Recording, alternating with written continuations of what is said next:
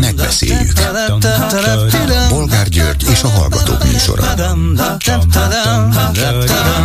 A műsor telefonszámai 061 387 84 52 és 061 387 84 53.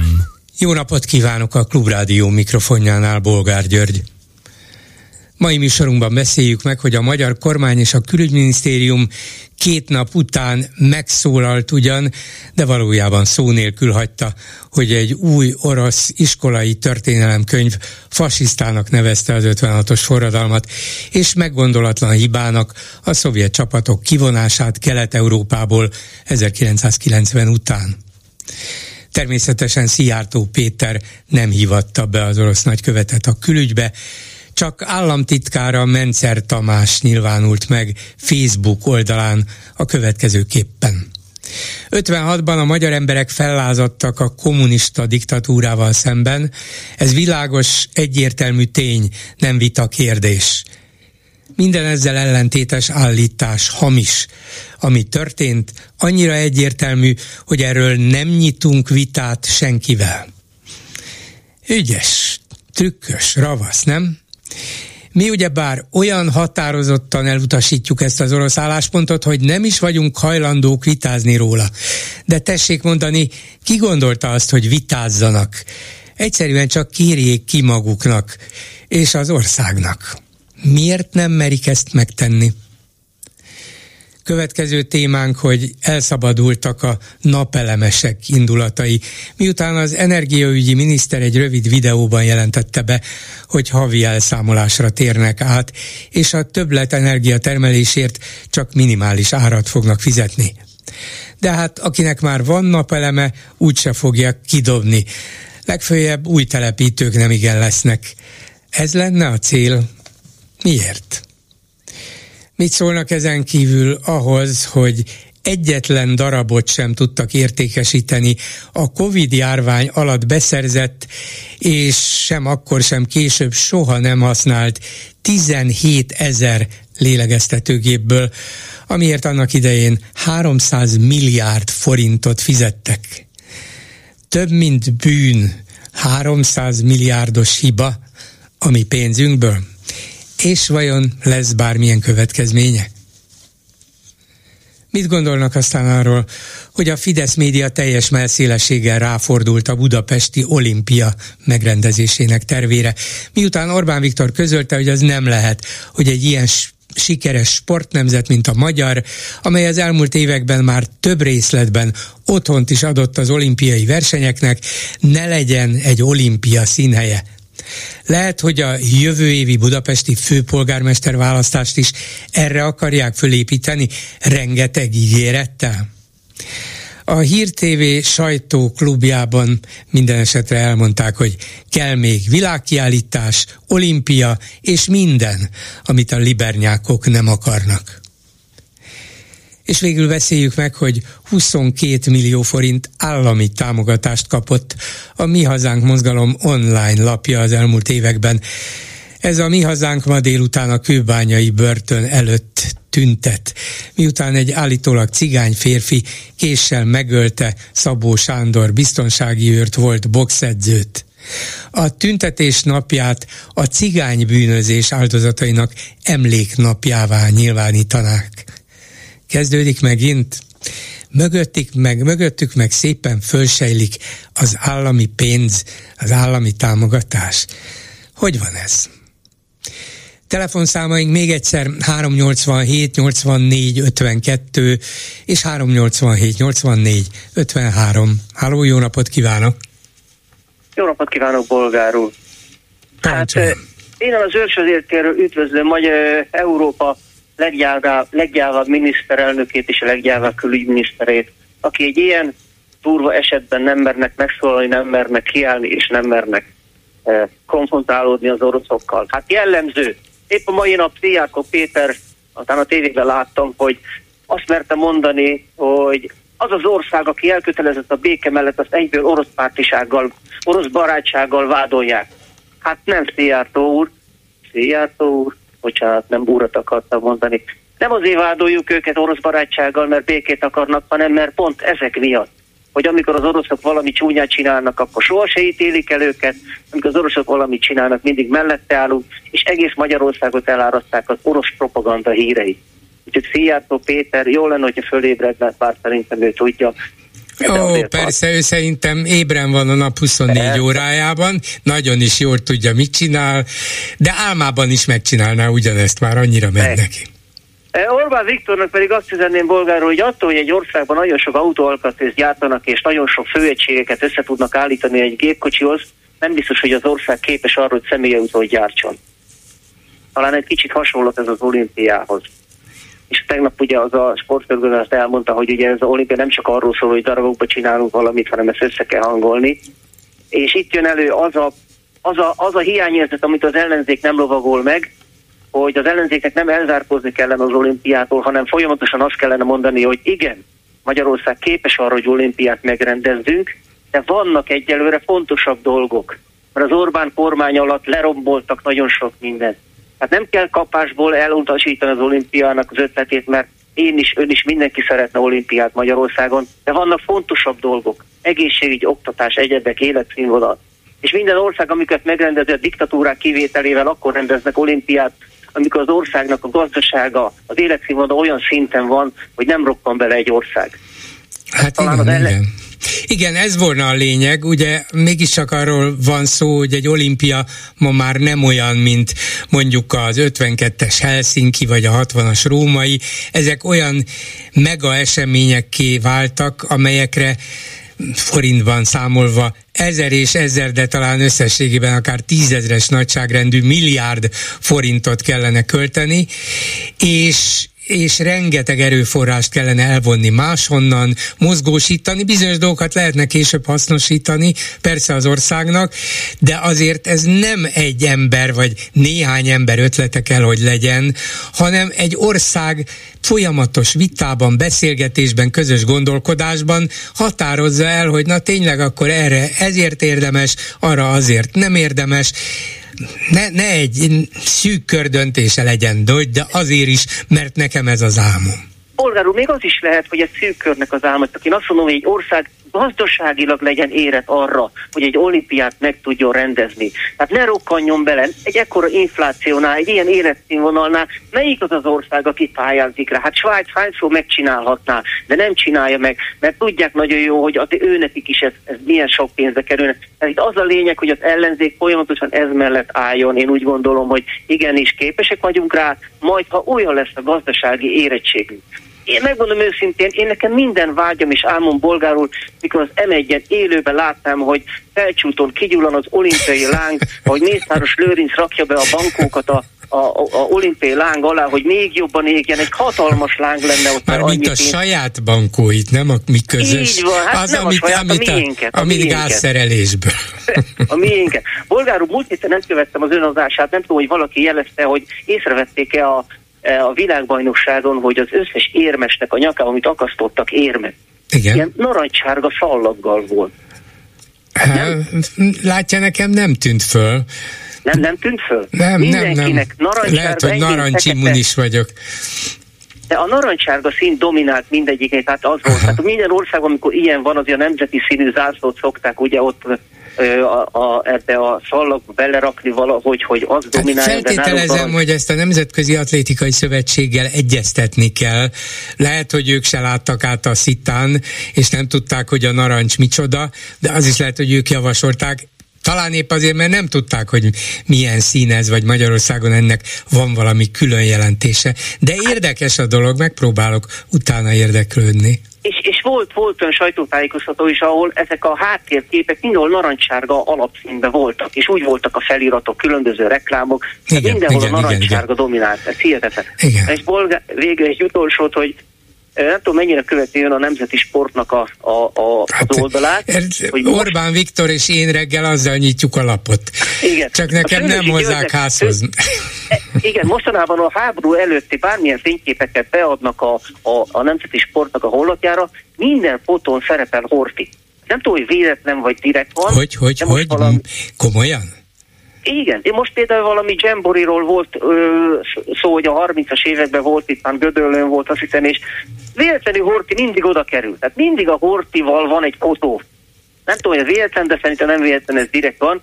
Hát, az, az bizt, ilyen véletlenek nincsenek, de ez, ez a mindig ez körülbelül hányszor fordult elő?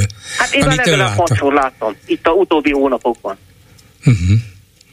Mondom, különböző sportesemények és valamilyen, Ürügyén. valami évforduló kapcsán, tehát nem azért, hogy Hortit reklámozzák, csak mindig érdekes módon a Horti a statiszta ezekben a fotókban. Hát nagy sportember volt, igen.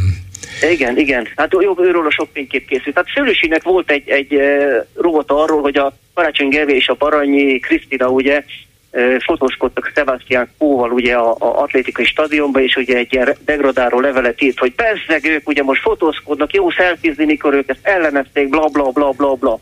És ugye semmi reakciót nem láttam, se a Karácsonyról, se a Baranyi Krisztiánról. Ugye nagyon emlékszem arra, hogy amikor annak idején ugye a gyurcsányok építették az autópályákat, és a, a Mercedes kimondottan azért jött Kecskemétre, mert már kész volt az autópályán, még a románok, akik ugyanúgy versenyben voltak a Mercedes gyári, nem tudtak fölmutatni semmit, és ez miatt költözött Kecskemét mellé a Mercedes, hogy Orbán Viktor, amikor ott fotózkodott, ugye mert a kormányváltás után adták át a Mercedes gyárat, hogy Orbán Viktor fotózkodott a Mercedes megnyitóján, és nem volt hajlandó ugye Gyurcsán Ferencet is oda engedni maga mellé. Úgyhogy a Szőlősi Györgynek talán jó, hogyha ez is eszébe jutna, hogy hát azért nem mindig úgy van, hogy csak ők a jók, meg ők a szépek, hanem azért más, is, más ember is tett itt az országért, nem csak ők. Hát, még egy... De mit tettek érte? Bele is pusztulunk. Tudja? Igen. Borgár úr, még hogyha majd beszél egy olyan ellenzékiekkel, akik beszéltek hol a tranziton vagy a Tusnát fürdői eh, fideszes eh, rendezvényeken, azért kérdezem meg tőlük, hogy amikor ezek a témákról beszélgetnek ezek az emberek, jó lenne, hogyha hangsúlyoznák azt, hogy amik itt vannak témák, megadnak nekik, tehát mind-mind elfedése annak, hogy az Orbán család hogy vagyonosodik, és az Orbán családnak a vagyonosodását kellene ő nekik előtérbe helyezni, nem pedig olyan szakmai vitákról uh-huh. sokszor vitázni, amiben, amiben egyszerűen lemossák őket. Köszönöm szépen, Borgár. Remélem azért nem mossák le. Köszönöm szépen, viszont hallásra. A vonalban pedig Krausz Tamás, történész, professzor, emeritus, a Magyar Tudományos Akadémia doktora, Oroszország szakértője, jó ismerője. Szervusz Tamás! Szervusz! Minden jót a hallgatóknak. Ezt bármikor kívánhatjuk, főleg most egy kicsit talán enyhébb az idő, úgyhogy lehet, hogy fölélegeznek ők is ennyi nagyon, nagyon meleg nap után. Szóval néhány nappal ezelőtt láttalak az egyenes beszédben interjút adni, arra, ez a Prigozsin hát haláleset, nem tudjuk pontosan, hogy gyilkosság volt de hát minden esetre elég gyanús haláleset ügyében, és nem is azzal volna, volnának kérdései azzal kapcsolatban, hogy mi történt, hogy történt, mert ezt, ahogy, hogy te kifejtetted, nem tudhatjuk, és még a hivatalos vizsgálatok eredményét sem ismerjük. Hát még a feltételezés. A feltételezéseket igen, de bizonyítékaink nincsenek, és talán soha nem is lesznek. Ellenben az feltűnt, hogy az Ukrajnában folyó háborúnak a lezárását te hogy képzeled, és bevallom neked, bár, bár ismerem az oroszok iránti szimpátiádat és megértésedet, és ennek sok indokát és alapját is látom, de szerintem az oroszok iránti szimpátia nem biztos, hogy helyes, ha egyenlő az orosz politika iránti szimpátiával, már pedig én valami ilyesmit éreztem ki belőle. Azt mondod, hogy legyen már tűzszünet, a mm. nyugat hagyjon fel a fegyverek szállításával Ugyan. Ukrajnának. Miért mondod ezt? Kedves Gyuri, mindaz, amit mondtál, az itt most nem stimmel. Én nem általában vagyok, nem általában szeretem az oroszokat, teljesen mindegy, hogy én hogy érzek általában az oroszok iránt. Szeretem az orosz kultúrát, sokra becsülöm a szovjet kultúra, filmet, irodalmat. Itt vannak nagy történelmi vívmányok, amiben benne volt Ukrajna, meg még 15 köztársaság.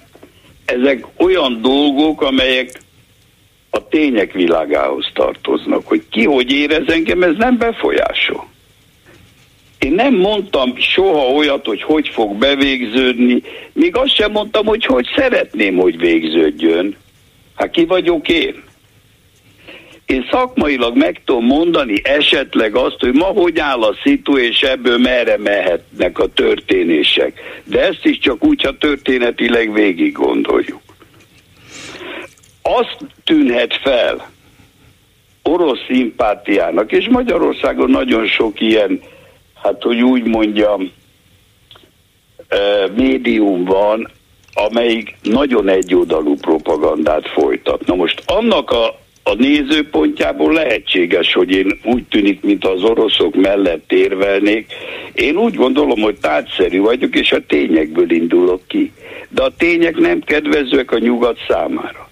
De hogy nem az oroszok, én nem is a nyugat szempontjából nézem ezt nem egyformán látjuk a nyugatot. Én a nyugatot a leggazdagabb országoknak, elnyomó struktúráknak gondolom, másképpen, mint a keletieket.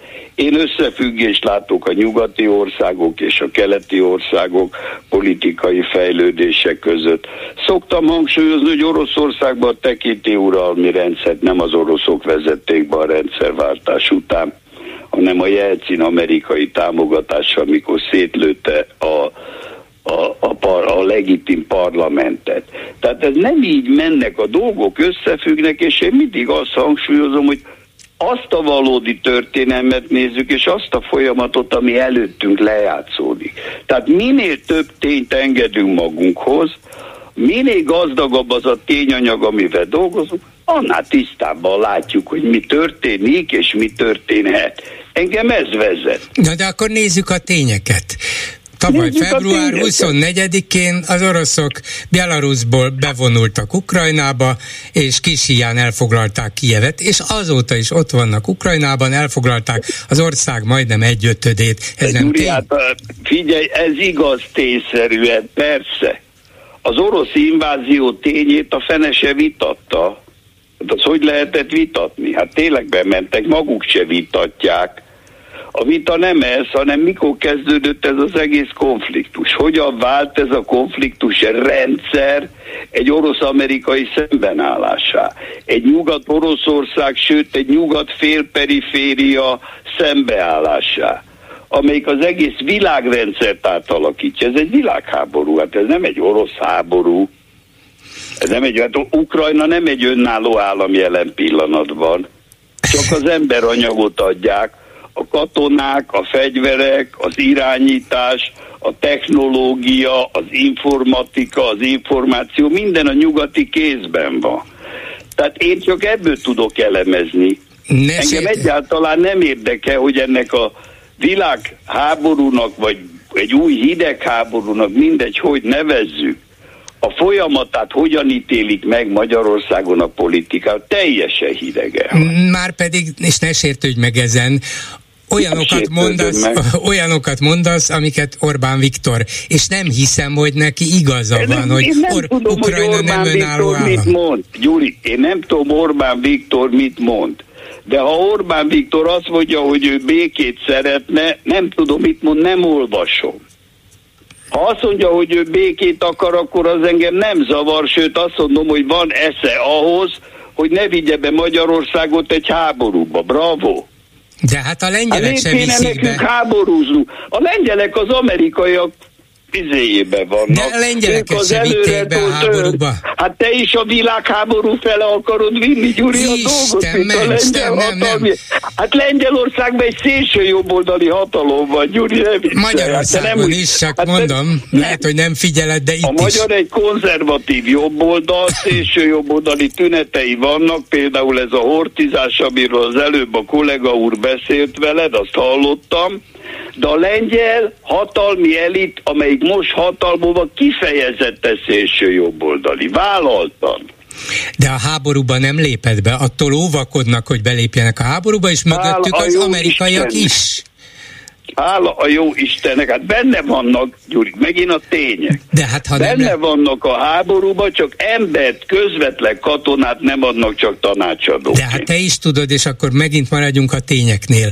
Ha a nyugat, hát ha a nyugat benne az Európai Unióval, a NATO-val és főleg az Egyesült Államokkal Igen. nem adott volna pénzt, fegyvert, katonai, logisztikai és Abszolút. egyéb támogatást Ukrajnának, akkor a háború, ha nem is három hét alatt, de három hónap alatt véget ért volna. De Júli, hát nem erről szól ez a történet. Miért kellett ideáig vinni? Hát miért nem le, tudta a nyugat, amelyik sokkal erősebb gazdaságilag, erősebb katonailag, minden szempontból Oroszország fölött van technológiailag, technikai civilizáció szempontjából. Hát mi nem egyezett meg Oroszországgal, hogy az ő nemzetbiztonsági feltételeit is kielégítsék? Hát még kellett szétverni az egész világgazdaságot?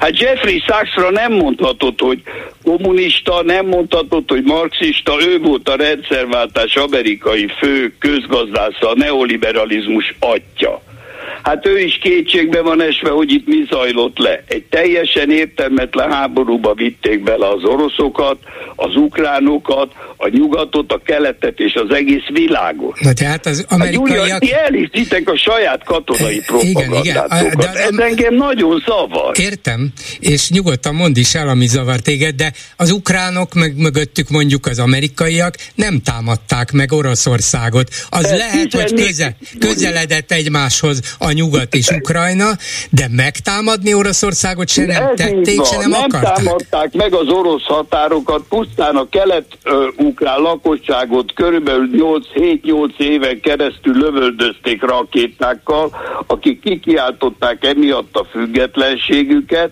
fölépítettek egy olyan alkotmányt Ukrajnában, melyik magába foglalja a NATO-ba való belépést.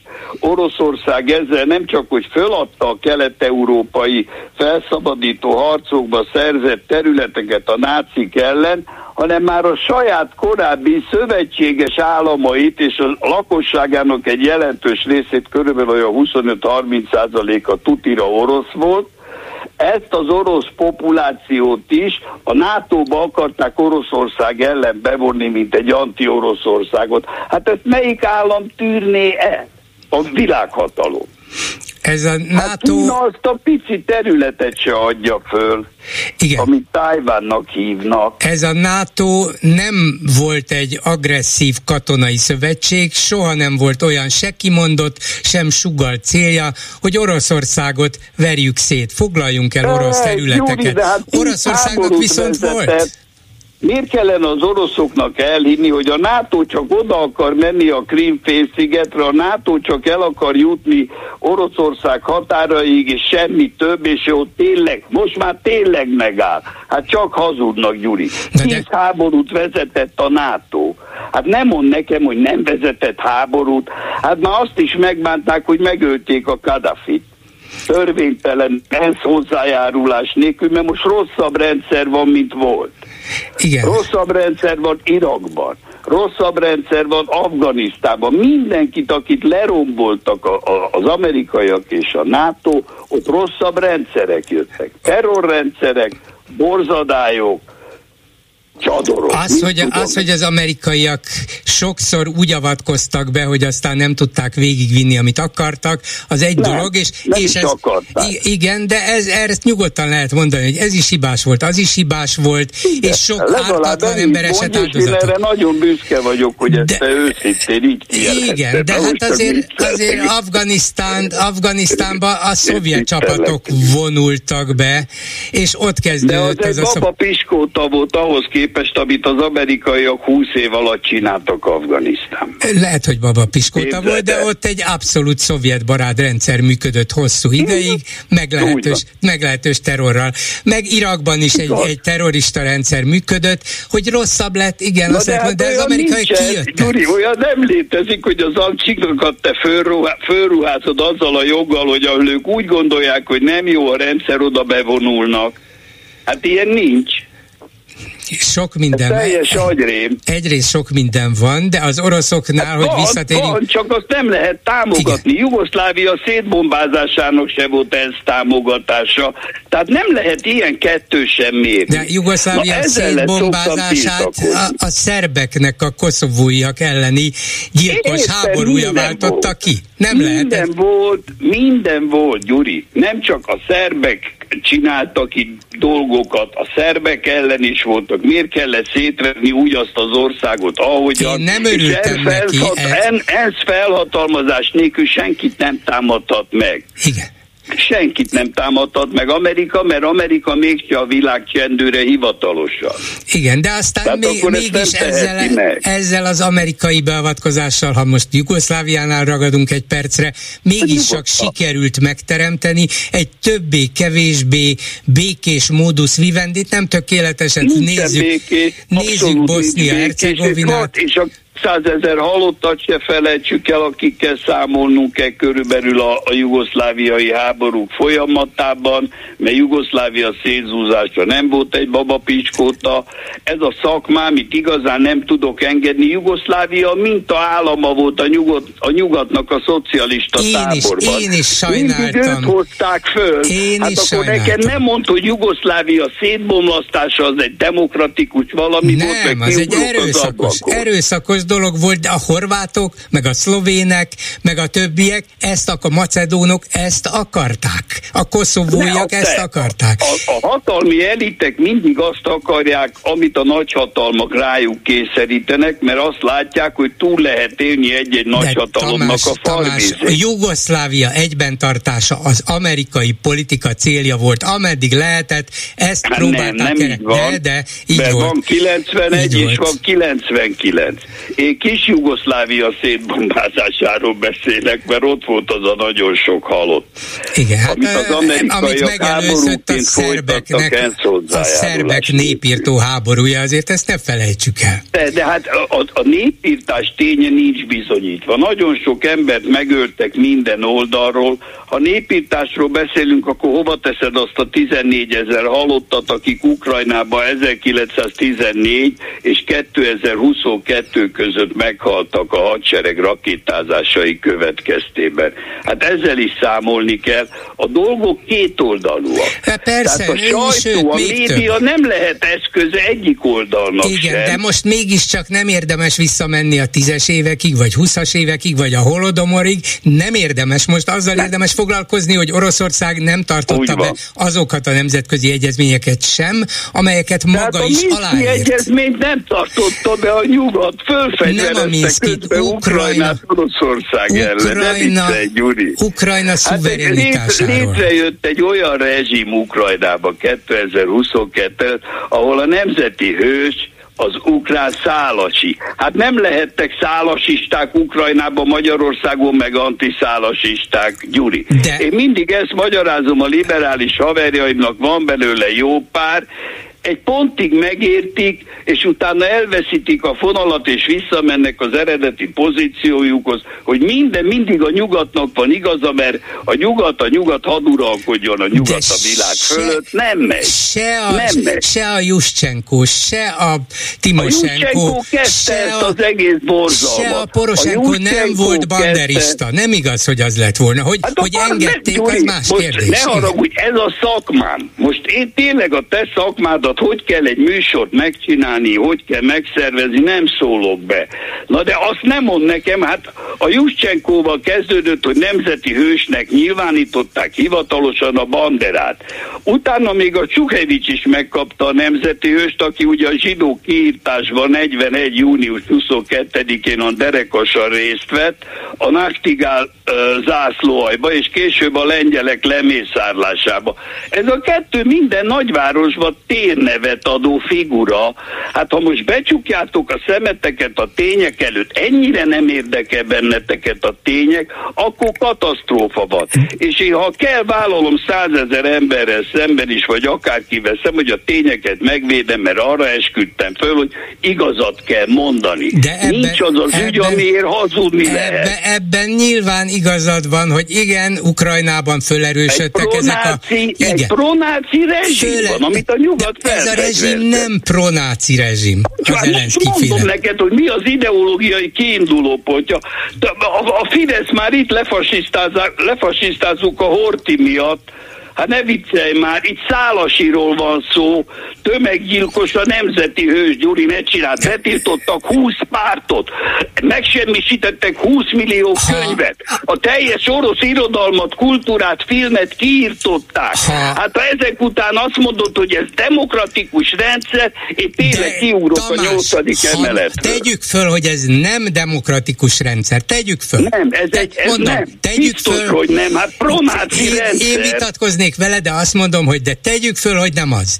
Ez jogot ad Oroszországnak és Putyinnak, hogy bevonuljon Ukrajnába? De én ilyet mondtam. Én ilyet mondtam, hogy támogatom. Ha, Különböző nyelveken leírtam, de ha nem hogy ad ez jogot hogy történt, neki, elítéltem és segítettem a menekülteknek. Nem mondtam, hogy jó, mert azt mondtam, hogy abba, hogy bevonult Oroszország az invázió keretébe, Ukrajnában az erőszak egy magasabb szintre emelkedett. Én elvi ellenfele vagyok minden háborúnak, nem hiszek az imperialista háborúk békét hozó természetében. Egyáltalán nem hiszek. Ezért vagyok békepárti. És nem érdekel, hogy a magyar politikában ki a fene mit mond békét kell csinálni, mert 350 ezer ukrán fiatalember már meghal, Gyuri. Meddig akarjátok ezt igazolni? Meddig? Ameddig Hány ember van? Nem akarom Hány én igazolni, Mondj de az számot. ukránok dolga. Megkérlek szépen, hogy mondj egy számot. Nem, nem nincs ott vannak szám. az ukránok. Akkor megmondom neked, ott van a Szoszkin. Oleg Szoszkin, aki az első elnökök tanácsadója volt, a liberális párt alapítója, megvádolta Zelenszkit népírtással, mert értelmetlennek tartja ukrán politikai vezetőként, két elnök tanácsadójaként, egyetemi professzorként, hogy oda vigyék az, az ukrán fiatal embereket, ahol hó tuti, hogy négy órán keresztül tud életbe maradni, és vége van az első vonalban. 350 ezer ember Hát ez egyszerűen hihetetlen, és nem érdekel, hogy meddig, meg hogy ilyenkor már. Hát gondold el, hogy a te unokádat viszik oda. Borzasztó hát lenne, borzasztó lenne, de ezt a háborút az oroszok robbantották ki, és ők folytatják. Ők robbantották ki, ők magasabb szintre emelték. Ők ah. csinálták a katonai inváziót, de előtte a NATO terjeszkedett 20 évig Oroszországhoz, és le de Oroszország minden nemzetbiztonsági kérését, követelését, hát legyél már egy picit nyitott a tények irányába. Hát azért, azért, Tehát nem lehet ennyire egyoldalú, mert ez a háború azért, logikája, amit te mondtad. Tamás, azért, beszél, azért beszélgetünk, mert nyitott próbálok lenni. Úgyhogy... Persze, hát én barátsággal vagyok, csak kicsit felizgatom magam, ne, mikor ne, erről ne, a ne, dologról van szó, megmondom őszintén, de óriási tévedés itt tovább vinni, és még még tovább, mert Oroszország, mert tudom, az első naptól nézd meg, inter mindenhol mondtam, emberek, Oroszország katonailag legyőzhetetlen a saját határai mentén. Hát ezt nem lenne szabad csinálni. Hát miért kellett a Johnsonnak felállítani 22 márciusában a tárgyalóasztaltól ezt a szerencsétlen színészt, akit eleinte sajnáltam. De most már, amikor népírtással vádolja a saját embere, az Oleg Szoszkin, akkor már nem tudom sajnálni, akkor már elkezdek dühöngeni.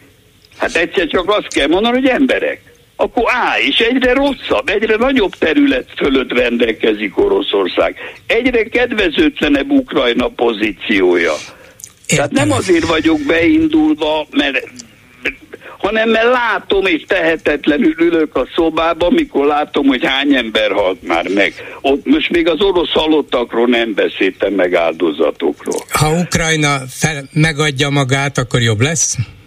Nem megadja magát, hát minél rákényszerül a kapitulációra. Hát miért kell? Minden háborúnak egyszer vége van. Ha, ha, ha márciusban nem áll föl a Johnson nyomására, tudod, ez a kalandor brit miniszterelnökről beszélek, az a igen, Boris Johnson. Tudod, az a Hebrencs, a Boris Igen. Johnson. Ha akkor nem áll föl, akkor Oroszország nincs ebbe a katonai pozícióban. Értem. Azóta már Oroszország kétszer bevette az alkotmányba azokat a területeket, amelyekre igényt tart. Köszönöm szépen Krausz Tamásnak. Én is köszönöm, és... Gyuri, hogy megkérdeztél, remélem, hogy azért a barátságunk marad. Te, hát ne viccelj. Azért, okay. azért vagyunk, hogy például megvitassuk ezeket a kérdéseket. Okay. Köszönöm, szervusz, minden jót. Minden jót, mindenkit üdvözlök. A telefonnál pedig volt ugyan egy hallgató, de kérem a türelmét, és majd őt után szóhoz jut. Békés Márton, a Terrorháza Múzeum kutatási igazgatója, a Kommentár című folyóirat főszerkesztője. Jó napot kívánok! Jó napot kívánok, örülök, hogy tudunk beszélni. Volt egy olyan kijelentése, ami a médiában kapott egy kis nem mondanám, hogy halvány vajszínű árnyalatot, hanem kapott egy kis körítést, ugyanis azt mondta, hogy ugye ez a Transit Fesztiválon tartott beszélgetésből kiszivárgott részlet, hogy király nincs Magyarországon, uralkodó nincs, de, de fejedelem van, és ezt érthetjük magára a miniszterelnökre, a kormánypártra vagy a mögötte álló holdudvarra. Bevallom, én is felsziszentem, amikor ezt a kijelentését idézőjelben olvastam, és arra gondoltam, hogy Hát rendben van, akkor tulajdonképpen azonos állásponton vagyunk. Én is úgy gondolom, hogy Magyarországon fejedelem van, kormányzó van, egyszemélyi uralom van. Ön is így gondolja? De ha igen, akkor mennyiben egyeztethető ez össze a demokráciával? Természetesen nem gondolom így, úgyhogy nem is csodálkozom, hogy akkor ebben vita lesz. Két dolog. Egyrészt amennyiben ahhoz ragaszkodunk, hogy itt a, a fejedelem szó, szó szerinti fejedelmet jelent, de ami Magyarországon volt, tehát a Bátori, Ocskai, Rákóczi természetesen, hát ezek tulajdonképpen nemesi monarchiák, vagy inkább nemesi köztársaságok voltak, tehát a kor adott rendszerében a, a 16 17 akár korai 18. század körülményei között ezek nemesi demokráciák voltak, hisz a fejedelmet választották, nem vér szerint öröklődött, hanem a rendek megválasztották, tehát már ennyiben az önkényuralom, már ennyiben az egyeduralom, már ennyiben a konszenzuálisságnak a hiánya abszolút opponálható. Tehát ha bolgár úr fejedelemre gondol, akkor a kor körülménye szerinti választott fejedelemben kell gondolkodni, tehát már ennyiben nem áll meg a, a párhuzam. Ha pedig arra gondolunk, és arra gondol ön is, meg esetleg az újságolvasó is, ami ott valóban elhangzott, és a felvezetéssel ellentétben ez nem kiszivárgott, ez az én mondatom, én ezt a mondatot jó párszor leírtam már, tehát itt kiszivárogtatni semmit nem kellett, közvetített YouTube-on a mai napig elérhető beszélgetésről van szó, ahol én azt a szót, azt a terminus technikus alkalmaztam, amit gondolom egy olyan baloldali embernek, mint ön, meg a hallgatók számára biztos ismeretes, Antonio Gramsciról, a egyik legnagyobb marxista teoretikusról, kommunista párt alapítójáról, főtitkáráról, nemzetközi pártmunkásról, a fasizmus történének áldozatáról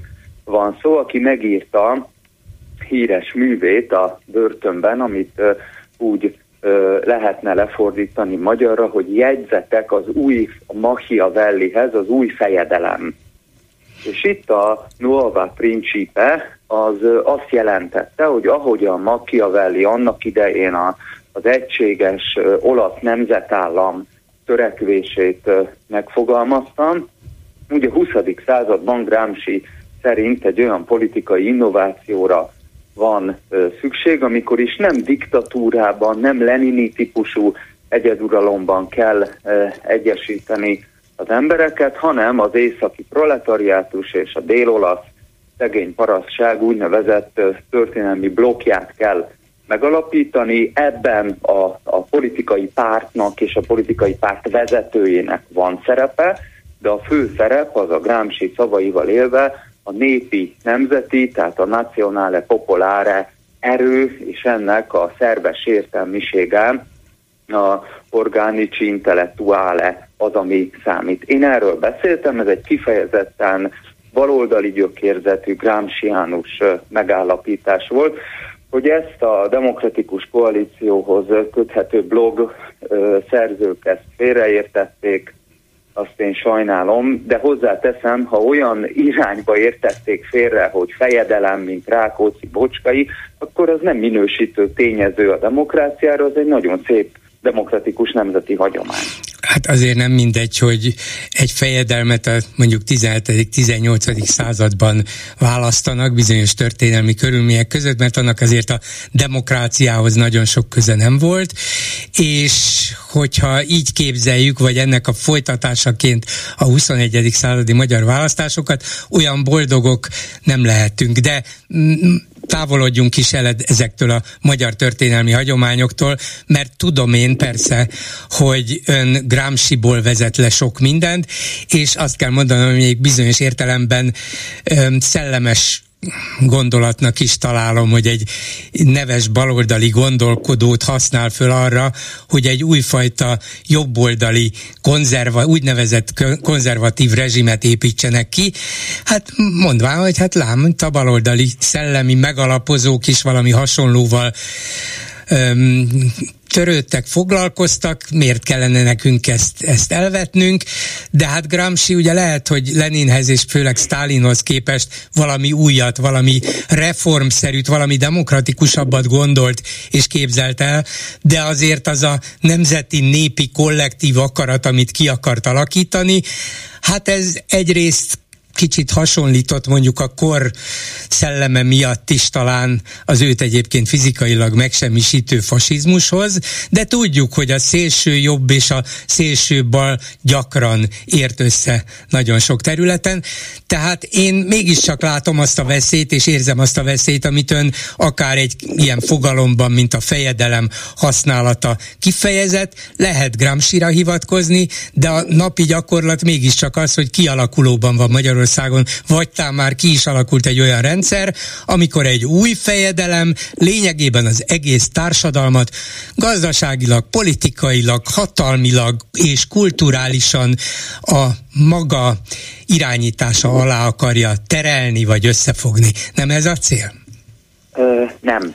Egy nagyon fura helyzetbe érzem magam, mert most akkor a magyar ö, közéletnek az egyik legjelesebb baloldali rádiójában az egyik legnevesebb és legjellemzőbb baloldali speakerét vel kell vitába szállnom, és megvédenem tőle az egyik legjelentősebb baloldali gondolkodót, Gramsci. Tehát ez nekem most egy nagyon fura dolog, de miután miniszterelnök ura szintén meghallgatható, azóta nyilvánosan elérhető YouTube-ra is föltöltött beszédében szó szerint azt mondta, hogy olvassuk és használjuk Gramsci-t, hát ezek után azt hiszem, hogy az ő meghódítása vagy elhódítása az, az szerintem befejezett tény.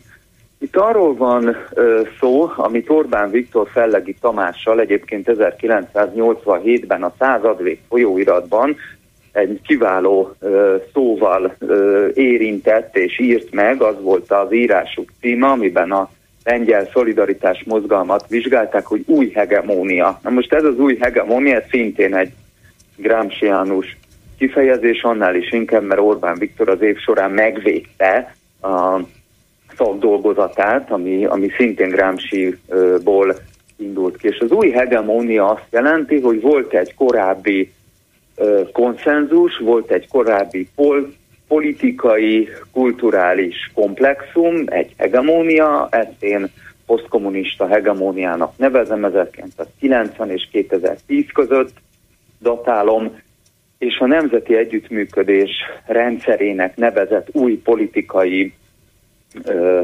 fenomén, ami hát mégiscsak tagadhatatlanul itt van, ez kialakított először egy új politikai hegemóniát, ez a Fidesz-KDNP mint domináns párt hegemóniája, ezt egyébként Csizmadia Ervin és munkatársai az Uralkodó Párt című szövegükben kiválóan megírják, tehát ezt nem kormánypárti politológusok is elismerik. Ezt követően kialakult egy társ, egy új társadalmi hegemónia, én ezt nemzeti blokknak hívom, Gramsci fogalom ez is, történelmi blokk, a blokkos sztórikó, alapján ez nem máskor jött létre, mint a legutóbbi választások alkalmával, amikor több mint három millióan szavaztak a Fideszre. Én azt gondolom, hogy ezt nem kényszerből tették, vagy más okokból. Egészen egyszerűen tudom, hogy a baloldali értelmiségnek nehéz ezt elfogadni, de ők egyetértenek a kormányjal, egyetértenek Orbán Viktorral, és úgy gondolják, hogy ez a politikai rendszer az ő érdeküket szolgálja, még akkor is, ha azt halljuk a rádióban, hogy drágul a benzin, vagy emelkednek az élelmiszer. Békés úr, itt közbe kell szólnom, mert ez a 2022-es választás sok minden volt, de azért nem egyszerűen annak a végeredménye, hogy hát itt több mint három millió ember úgy gondolta, hogy ennél a rendszernél nincs jobb, nekem ez így megfelel, van egy kiváló vezetőnk, aki tudja, hogy merre van arra, és mi mennyi.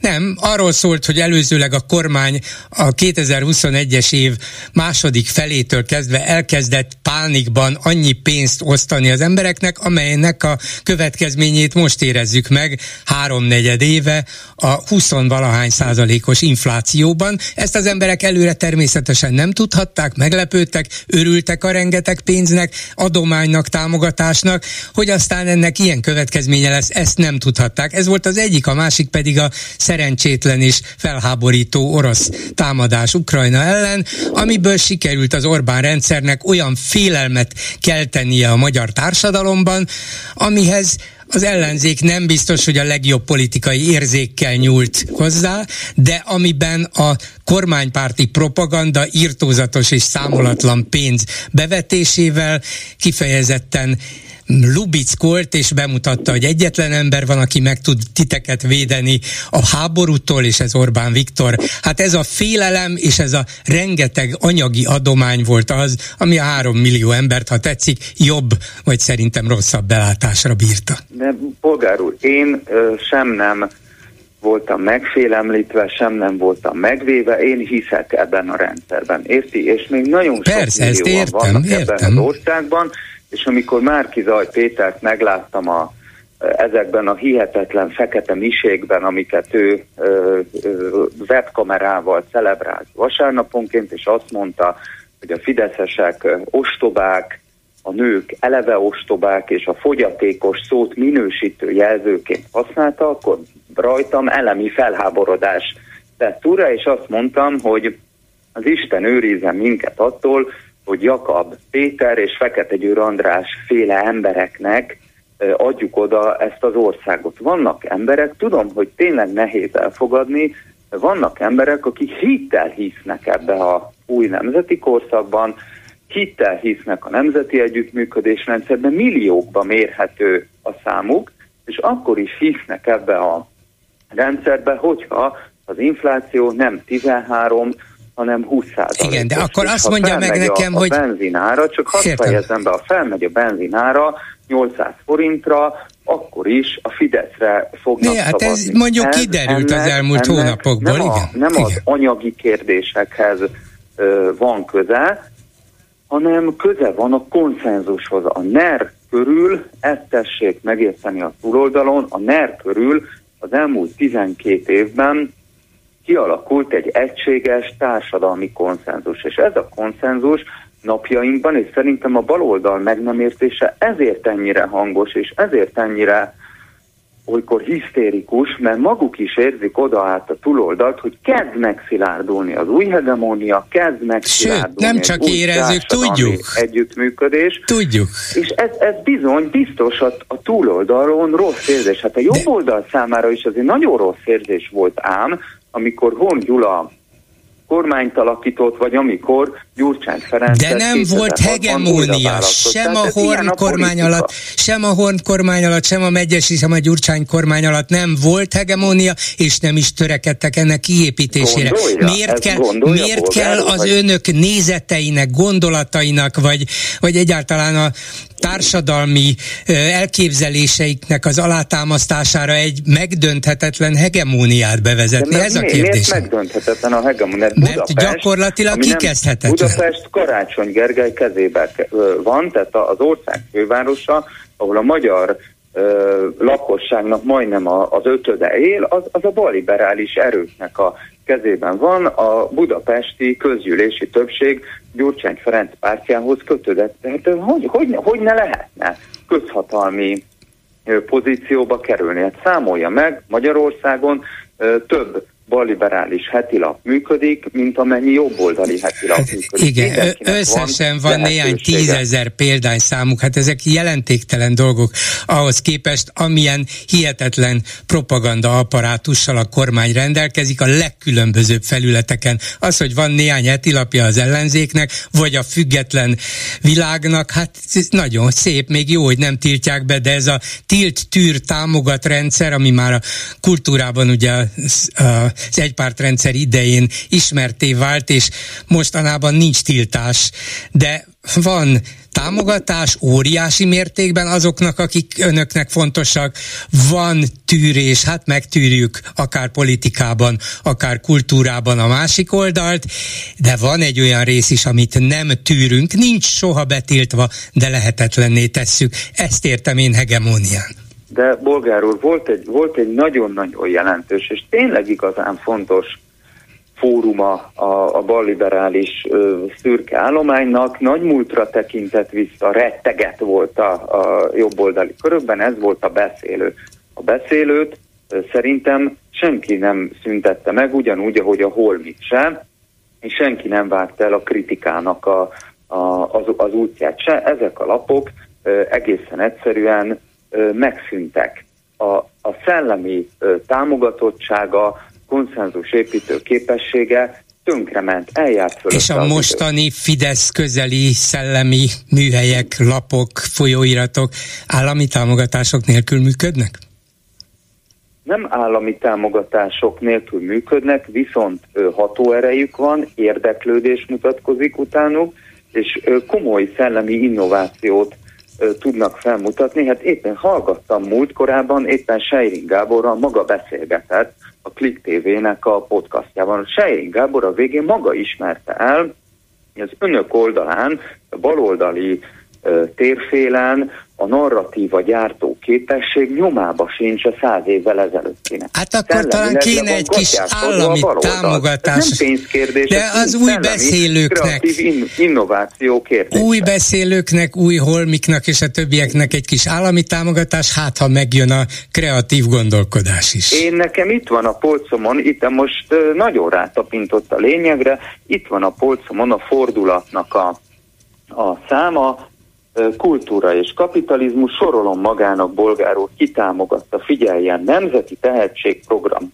Oktatás Kutató Fejlesztő Intézet, Emberi Erőforrás Támogatáskezelő, Emberi Erőforrások Minisztériuma. Ez, még egyszer mondom, a fordulat, helyzet, műhely, fordulat folyóiratának a támogató listája állami, tehát több állami szervezet támogatta a fordulat lapszámának elkészülését, mint az én kommentár. Mi, mikor volt ez? De nekem ez nem fáj, uh-huh. szerintem ez egyébként rendben van, versenyezzen a szellem. Az a probléma, bolgárul, hogy a maguk oldalán a szellem már nem nagyon jár.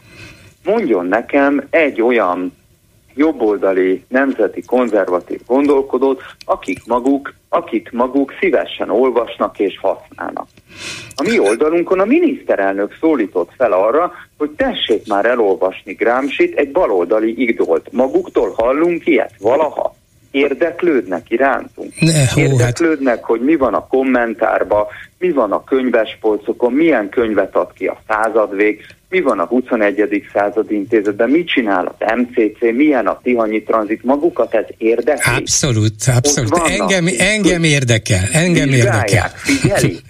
Remélem, hát remélem, anélkül én, nem, én, én olyan, én ne, olyan anélkül nem fog sikerülni nekünk. Hallgattam, ami a szellemi ö, alászállásnak a, a tényleg a, a nyitánya. Lefikázzák, leszólják, semmibe vesznek, fumigálják. De látja, hogy figyelünk, és fölfigyelünk az új fejedelemre is, meg sok maga, másra maga, is, igen. Igen, maga figyel, és uh, hallgatom is a, a beszélgetéseket, de a mainstream baloldali nyilvánosságban az ember elolvas egy DK, vagy egy párbeszéd, vagy egy, ne, ne adj Isten, egy Momentum közlemény, hát a, a szellemi alacsony homlokúságnak tényleg a csimborasztója. Köszönöm. Horzasztó szellemi állapot van a túloldal. Köszönöm szépen Békés Mártonnak, a Terrorháza Múzeum kutatási igazgatójának, a Kommentár című folyóirat főszerkesztőjének. Viszont hallásra! Viszont hallásra! Háló, jó napot kívánok! Jó napot kívánok, Bolgár úr! Én a Putyin, illetve az orosz tankönyvhöz szeretnék hozzászólni, csak egy-két gondolatot Klaus Tamás beszélgetésével kapcsolatosan szeretnék mondani. Az első, egyik kérdésem az, hogy minden történész egyetért Klaus Tamás véleményével az orosz megítélésben, de meg az ukrajnai háború megítélésében? Nem, nem, nem. nem. Ugye? Persze. Jó. Akkor az nem lehet neki érve, önnel szemben, hogy de hát ő neki ez a szakmája, és önnek meg az újságírás, és ezért neki van igaza, mert hát azoknak a történészeknek is az a szakmájuk, tehát ez akkor nem ér. Na most a másik pedig az, hogy eh, ha bárcsak ne hallhattam volna az ATV-be Krausz Tamás, mert akkor még lehet, hogy elfogadnám az állítását, amit itt az Ukrajnáról meg az oroszokról mondott, de nem olyan rég volt az ATV-ben, és ott a Rónai Egon föltette neki a végén a kérdést, hogy mi a véleménye Putyinról, és ő azt mondta, hogy Putyin egy becsületes ember. Na most azt azért nem feltételem Karlausz Tamásról, hogy ő a becsületességet tehát a becsületességi kategória ez neki. Tehát innentől kezd, tehát az becsületes ember, aki az ellenfeleit megöli, és az egyéb dolgok, ezt nem, nem sorolom. Tehát hogyha ő becsületes embernek látja a Putyint, akkor én nekem az a véleményem, hogy ő mégiscsak nagyon elfogult. Ennyit róla, és akkor rátérek a, a izére. Igen. Haló? Hova lett? Eltűnt, amikor rátért volna az igazi mondani valójára, akkor eltűnt. De azért vissza fogjuk hívni a hallgatónkat, de közben itt van Kopcsik István, a Történelem Tanárok Egyletének bizottmányi tagja. Jó napot kívánok! Szép jó napot kívánok a Klubrádió hallgatóinak és a dolgozóinak. Aki Bódi Gergő kollégámnak évek óta rendszeres együttműködője és, és interjú alanya, úgyhogy nagyon izgalmas dolgokat szokott neki ott mondani. Most én egy konkrétumról szeretném kérdezni. Erről a bizonyos uh, fejedelemről, vagy új fejedelemről. Itt egy fél órával ezelőtt beszéltem Békés Mártonnal, aki a Terroráza Múzeum kutatási igazgatója, és a Transit Fesztiválon előhozta ezt a Gramsci művet, és azt mondta, hogy Magyarországon nincs király, nincs uralkodó, de fejedelem nagyon is van, érthetjük ezt akár a miniszterelnökre, vagy, vagy az, a kormányzó pártra, és ez nekem fájt. Ő most kicsit pontosabbá tette és kifejtette, hogy ő Gramsci által használt értelemben gondolta ezt, de még a magyar történelemből véve a fejedelmi példákat sem lehet azt mondani, hogy a fejedelem és a demokrácia összeegyeztethetetlen, hiszen éppen arról van szó, hogy még a fejedelmet is megválasztották évszázadokkal ezelőtt, hát miért ne lehetne most új fejedelmet választani, de nem egy az egybe akarja átültetni ezt a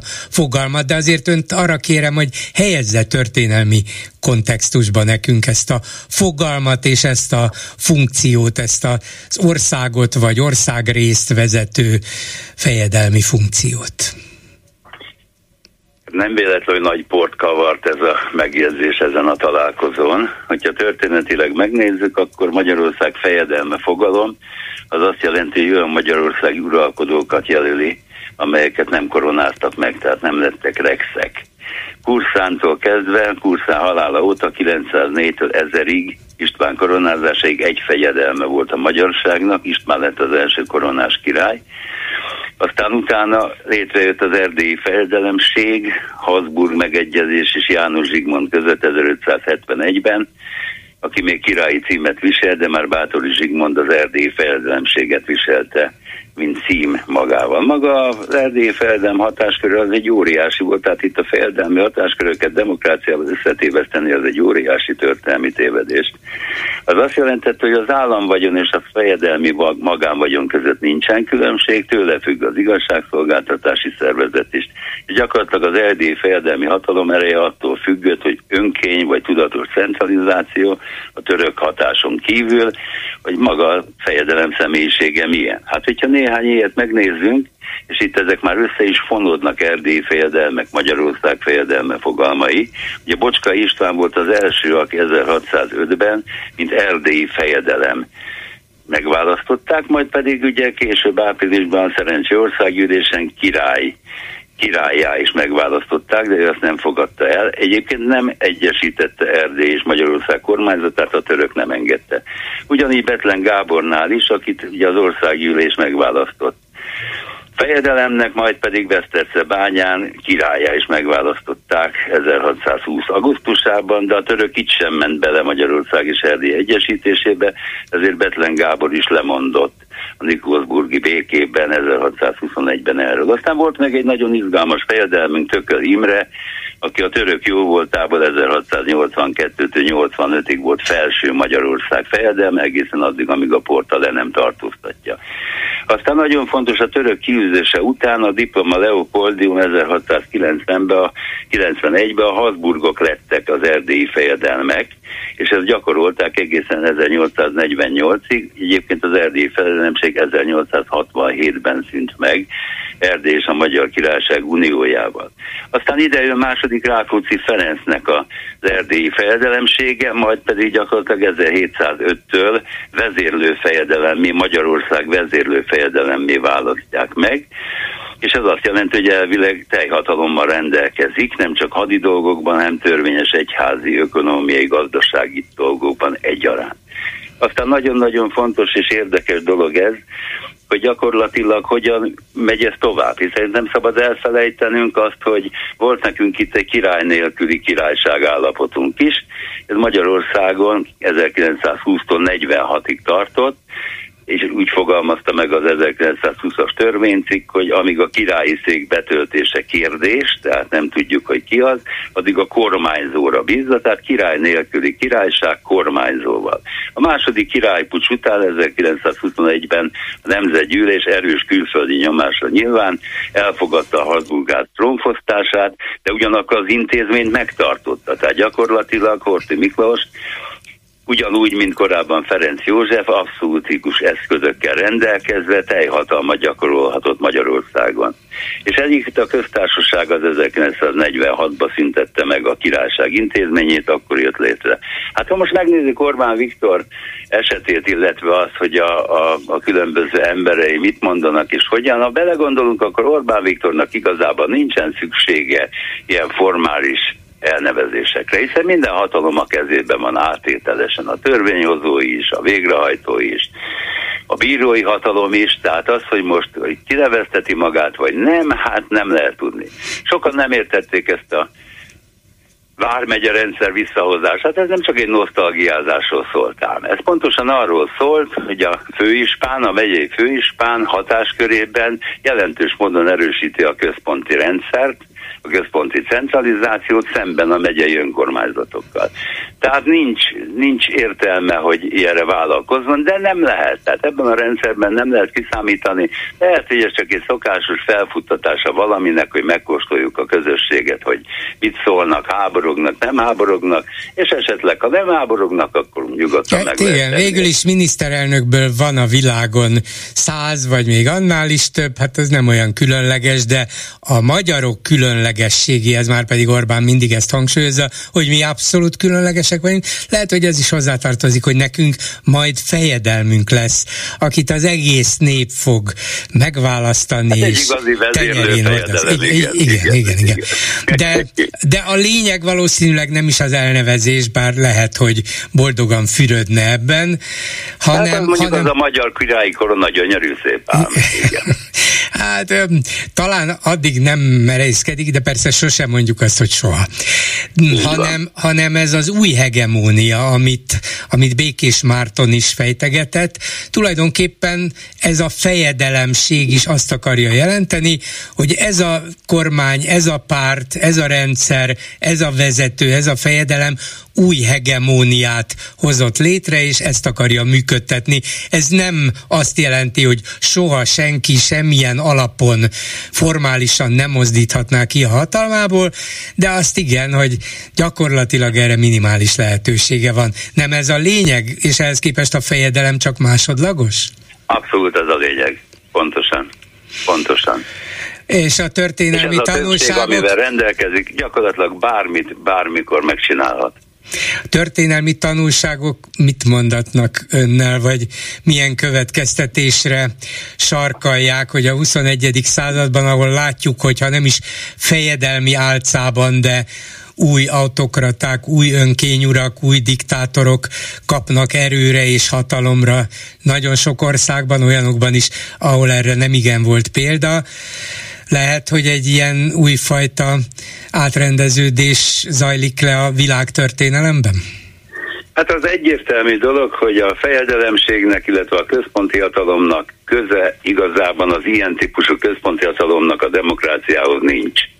Egy erős centralizált hatalmat kíván létrehozni minden eszközzel, amire szüksége van, a médián keresztül, a összes befolyásolással, amivel létezik. Hát, hogyha belegondolunk itt a megnézte valaki a politikai világbajnokságot, akkor az egyperces híreket szinte gyakorlatilag más se hallottunk, mint Orbán nagyságáról és a magyar politika eredményességéről.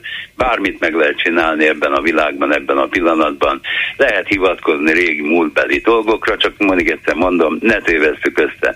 Csak a személyiségtől függött, hogy aki ekkora centrális hatalommal rendelkezett magyar történelem során, az a személyiségéből adódott, hogy mire használja hogy valóban a közösség érdekében, mint például Betlen Gábor, vagy Rákóczi Ferenc, vagy pedig egészen másképpen, mint például Horthy Miklós használta ezt a formális királyságnak a valódi kormányzósági hatalmát, ami gyakorlatilag egy alkotmányos királyságnak felelt meg.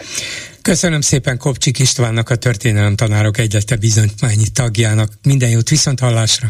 Viszont hallásra! Háló, jó napot kívánok! Jó napot kívánok, Bolgár úr, Butkai Enikő vagyok, ha én vagyok. Igen, ön van, úgy látszik, a, úgy látszik az előző hallgatót elvesztettük, vagy még nem találjuk, de hallgatom önt, parancsoljon. Hát engem bekapcsoltak, úgyhogy mindegy. Én akkor telefonáltam, amikor még ebbe a Krausz, vagy milyen Tamással beszélt, aki aki a végén azt találta mondani, hogy önök barátok. Hát, hogyha barátok, akkor meg...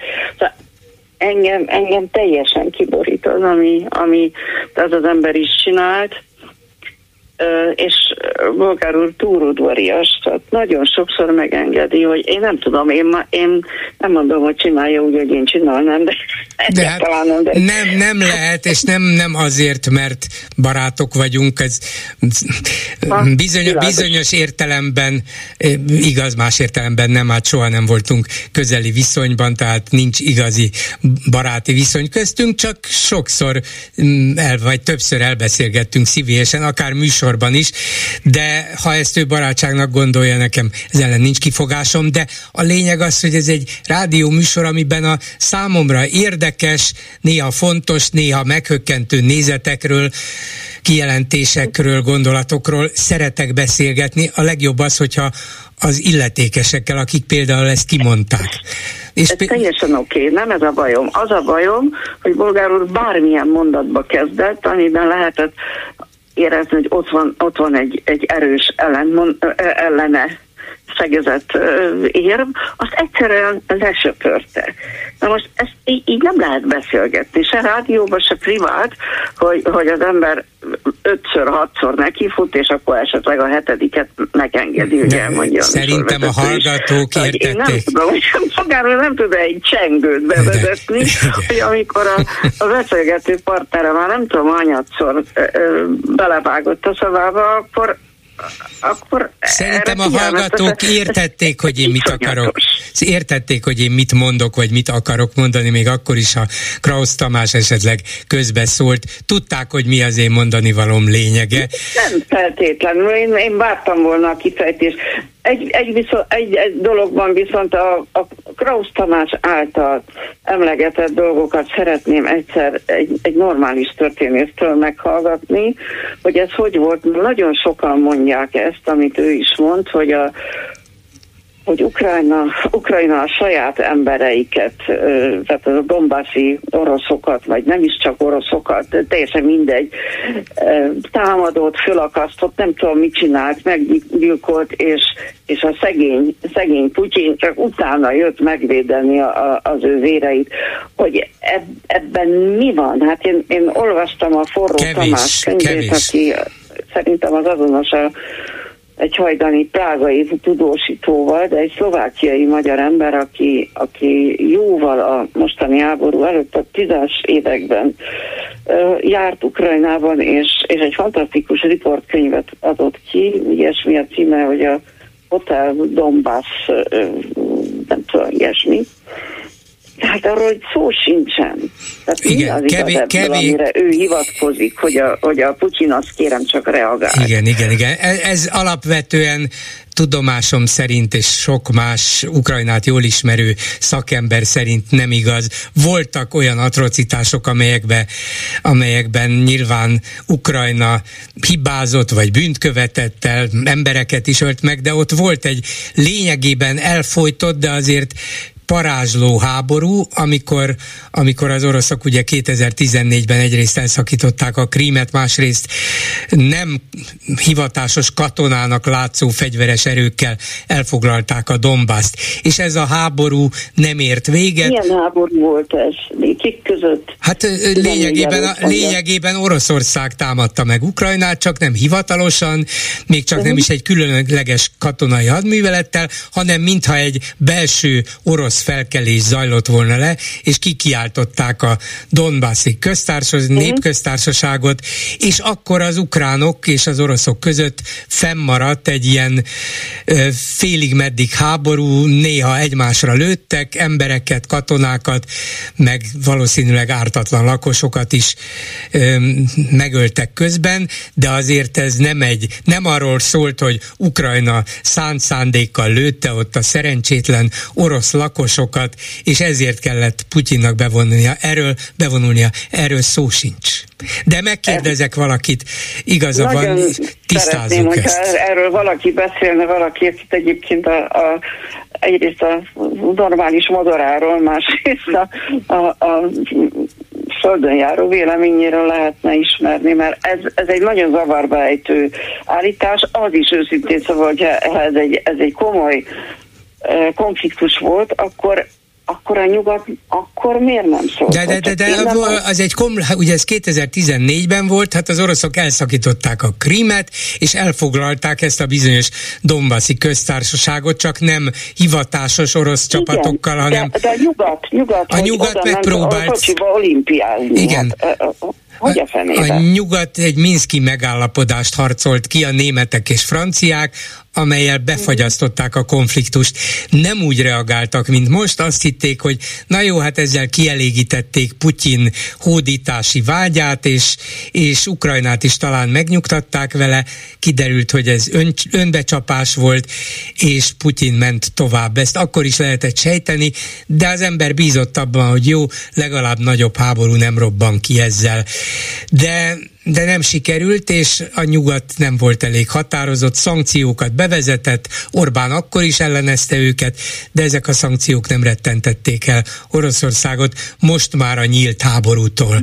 De nem arról volt szó, hogy Ukrajna támadta volna Oroszországot, és ezért Oroszország nem tűrhette tovább ezeket a támadásokat, és be kellett vonulnia. A saját, Ez nem saját népességét se támadta. De hát ennek az ukrajnai oroszoknak a döntő többsége ma már Ukrajnát támogat támogatja, nem kényszerből, Igen. hanem mert úgy érzi, hogy Ukrajnának egy független országnak kell maradnia, nem ért egyet a, a rokonainak a támadásával.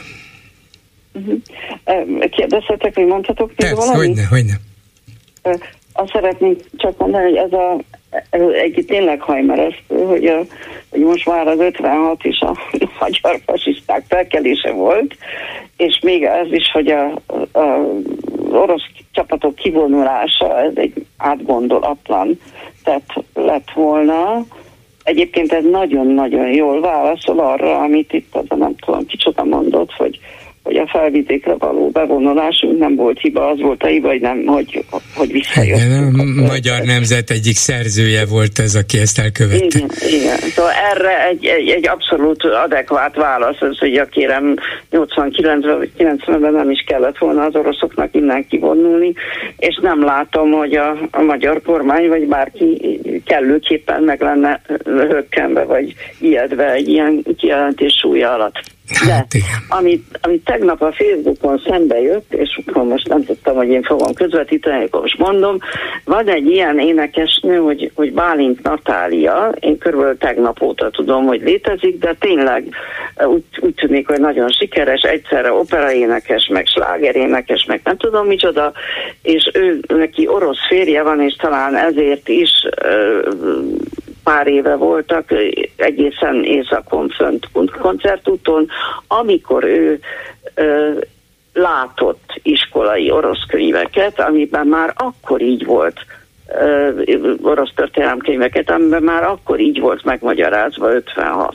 Tehát, hogy, hogy ő azt állítja, hogy ez nem egy, egy új tankönyv, amit most a Putyin megrendelt, ez, hanem ez, ez egy, már évek óta így megy. Ez egy új tankönyv, hát, amit Putyin megrendelt, most mutatták be, de hogy lehettek ennek előzményei arról, és voltak is, arról Ezbíró Zoltán, aki ismert Oroszország mm, történész, igen. tegnap beszélt is.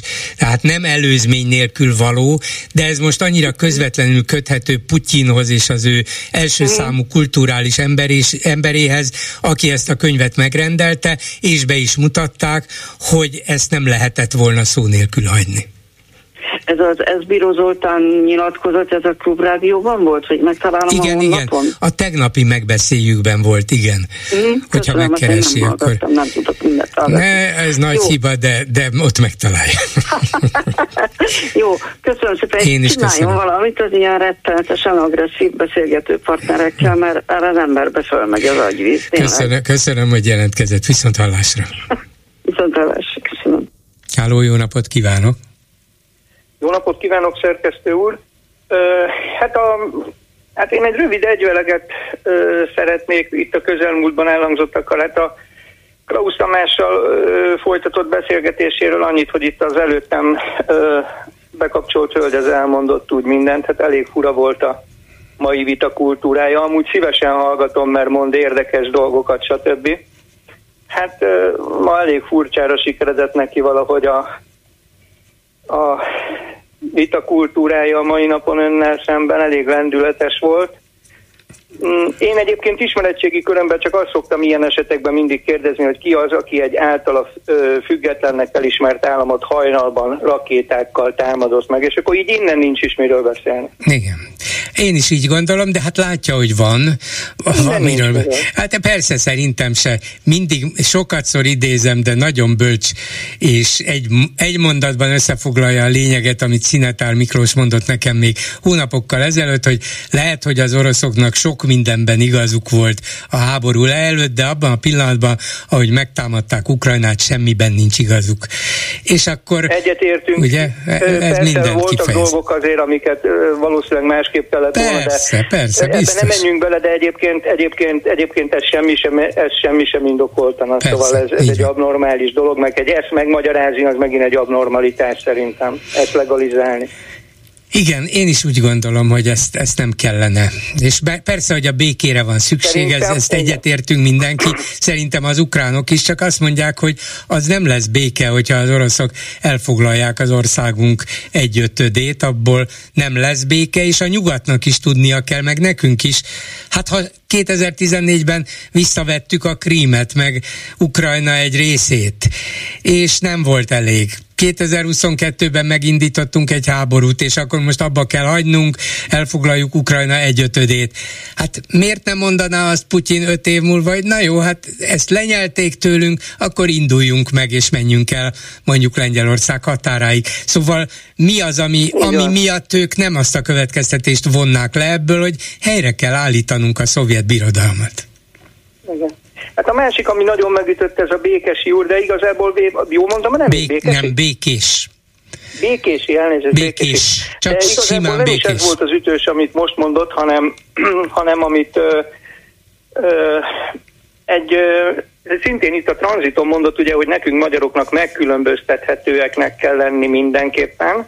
Na most amennyiben az Európai Unió politikája teljesen azonosulna a mi politikánkkal, akkor is nekünk teljesen szöges ellentétben valami mást kellene csinálni, mert mi mindenáron, tehát nekünk mindenáron megkülönböztethetőnek kell lennünk. És erről beszélgettek tegnap az ATV-n a német Péter, a Lendvai Ildikó, nem tudom, látta, vagy? Ezt tegnap nem láttam kivételesen, bár szoktam nézni Erről ezeket. beszélgettek, és hát, hát én a német Péterrel értettem egyet, aki azt mondta, hogy, hogy, hogy tehát, tehát szomorú, hogy, hogy tehát, tehát a nyilvánvaló elmebaj határát súroló dolgokra, tehát olyan mondatok, amik a, a, a, a racionalitással, a, a, a valósággal, tehát köszönő viszonyban nincsenek, és egy tévéműsorban ezt próbálja elemezni három ember szerkesztő. Igen. Hát azért kell elemezni, azért igen. kell elemezni, mert övék az a hatalom. Övék a hatalom, és abból, amit mondanak, akár az észszerűség határain túl van, akkor, akkor még inkább azt kell mondani, hogy te jó ég, ez hogy hangozhatott el? Te jó ég, mi következik ebből? Hát látjuk, hogy mi a valóság, és ők mégis azt mondják. Szóval n- nem szabad legyinteni rá, hanem azt kell mondani, hogy te jó ég, hogy történhet ez? Igen, na most egy-két tény, ugye az Európai Unió összlakosságának körülbelül valahogy az 1%-át adjuk, szóljon ha tévedek, a GDP-ének körülbelül az 1%-át, az országunk északkeleti fele meg rajta van az Európai Unió legelmaradottabb térségein, ha úgy veszük a, az Európai Unió nyomor térképén, és akkor itt, itt olimpiák, meg, meg őrület. Tehát nem is tudja az ember elhelyezni szerintem épp elmével ezt. Nézze, én még ugye arról volt szó, hogy elég nyitott vagyok-e vagy sem, ugye Krausz Tamás is azt kérdezte, hogy nyitott vagyok-e. Én még az olimpiára is nyitott tudok lenni, mert miért ne gondolhatná az bárki Igen. ebben az országban, hogy tényleg ez egy sportnemzet, sok sikerünk volt az elmúlt száz évben, vagy több mint száz évben.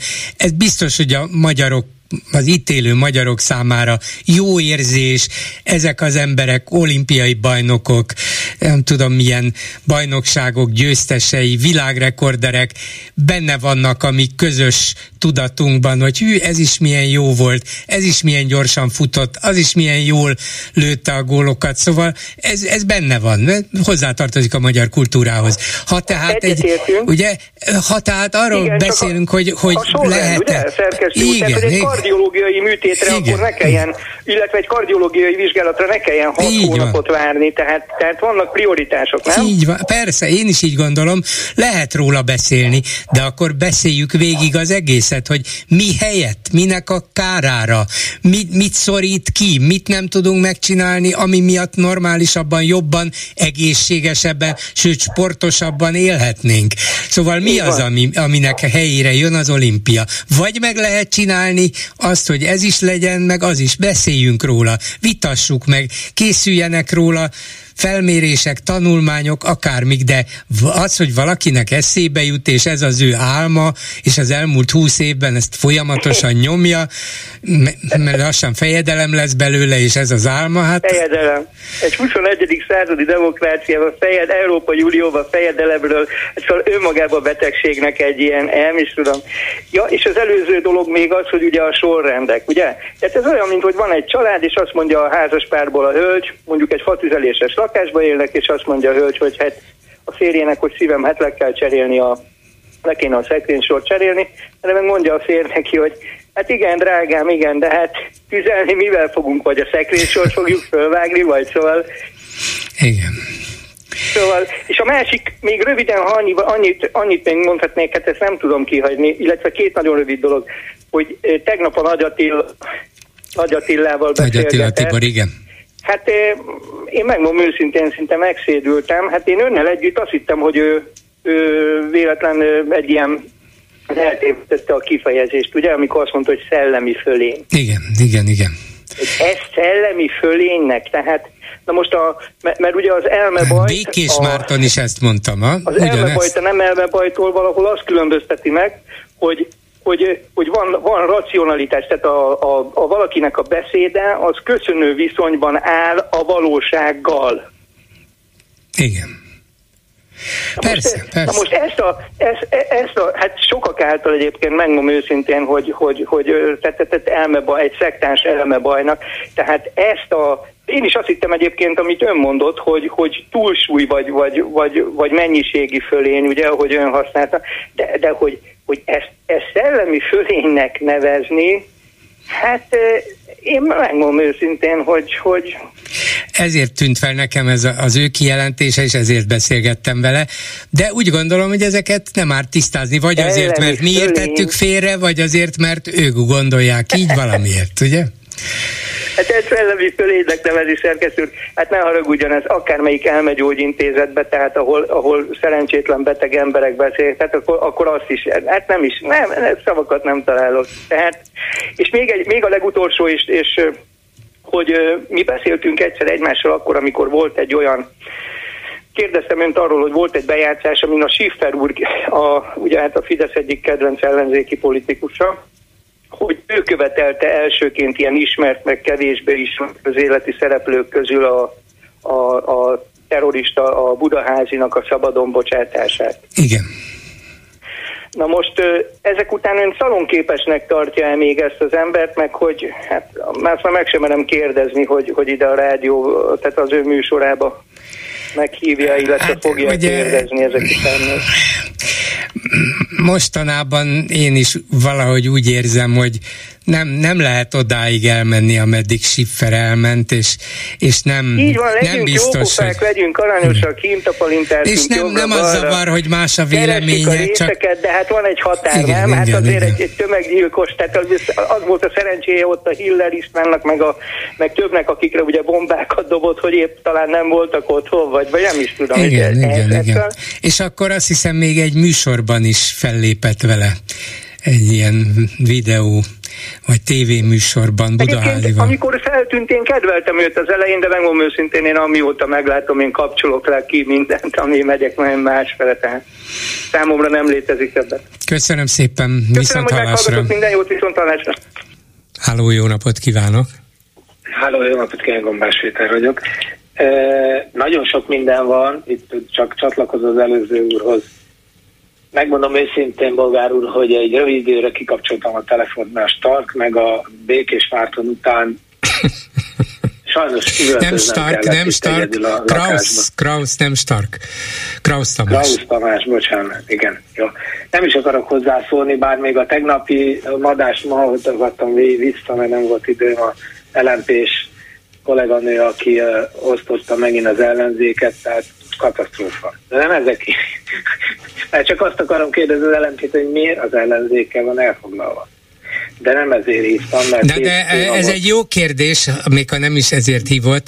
Miért az ellenzék, mármint hogy az lmp miért vele van elfoglalva, vagy én? Miért? Az LMP, foly- az LMP. Nem, az LMP folyamatosan. Mert én azért szúrom ki ezeket, mert úgy gondolom, hogy, hogy nem, nem biztos, hogy segíti ez sem az ellenzéki gondolkodást, sem a Fidesz elleni fellépést, sem, semmit nem segít. Én is úgy gondolom, hogy ha ilyeneket észrevesz az ember, akkor próbáljuk tisztázni, hogy miért csinálják, jól csinálják-e, hát, helyesen. Tudjuk, hogy miért csinálják, hát vajon ez kinek az érdeke. De mondom, Igen. tehát, hogy ez... Na. A, a két, két, mind a két téma, a napelem és az olimpia föl volt dobva, én nem dicsekvésként, ez sajnos most inkább inkább egy hátrány. Évek óta napelemmel foglalkozom, és itt elég sok minden elhangzott a, a hírekbe, a kommentekbe, meg a, a elmúlt pár napban, és ehhez akartam egy-két dolgot hozzátenni, mert ezt a szakmát, vagy ezt a szakterületet már évek óta mindegy bábút rángatja a kormányzat, és tudja, hogy tőlem nagyon távol áll, hogy bármit, bármit a kormányzat mellett kiálljak, mert szörnyűség, amit művelnek, de azt el kell mondanom, hogy az, hát nem is tudom, hol, kezd, hol kezdjem, hol folytassam, a Szénás többször beszélt, és tegnap előtt, vagy tegnap is beszélt a, a Erdnővel, aki a Napelem Napkollektor Szövetség vezetője. Nyilván én nem kéretek a klubrádiótól semmit, de szerintem a Erdnőt ne hívogassák, mert ez egy teljesen alkalmatlan ember. Ő egyrészt hülyeségeket beszél, ő nem mondhat olyat, hogy innentől kezdve nem éri meg napelemet tenni, mert nem igaz. Ez másrészt, egyre több cikkből, cikkből kezd kiderülni, hogy nem, nem, kicsit rosszabbak lesznek a feltételek, de hogy nem éri meg, az nem igaz. Hát igen, de hogyha ő sőt, mondja, ő, te, sőt ugye... ő tegnap ezt vissza is vonta az ATV-ben, azt láttam, azt az interjút. Hát azt talán túlzás, hogy innentől kezdve ez abszolút nem éri meg, csak hogy kitolódik a megtérülés ideje, hát az nem ugyanaz. Jó, hát én ugye, és ezt akartam elmondani, mert én ugye ezzel foglalkozok, és folyamatosan hívnak az ügyfelek, és nekem ezzel kell e, foglalkoznom, és át kellett számolnom, hogy egyáltalán mit jelent.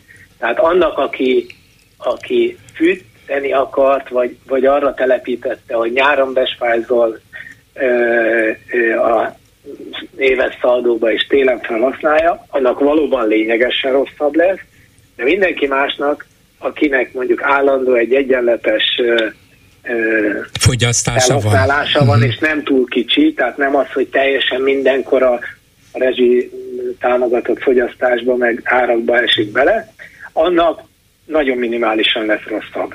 Tehát mondjuk egy 20-22 ezer forintos villanyszámla, mostani villanyszámlára valaki fölrak egy átlagos rendszer, ami körülbelül annyit termel évente, mint amennyit tavaly kellett számolni rá, akkor azt jelenti, hogy egy szűk 10 alatt lesz a megtérülés. Ami azt mhm. jelenti, hogy egy éves 10-11 százalékos hozamot még így is hoz a rendszer, ami most ugye rosszul hangzik, mert a jegybanki alapkavat több, de hát ez vissza fog esni, és ennek 20-25 év az élettartam a rendszernek.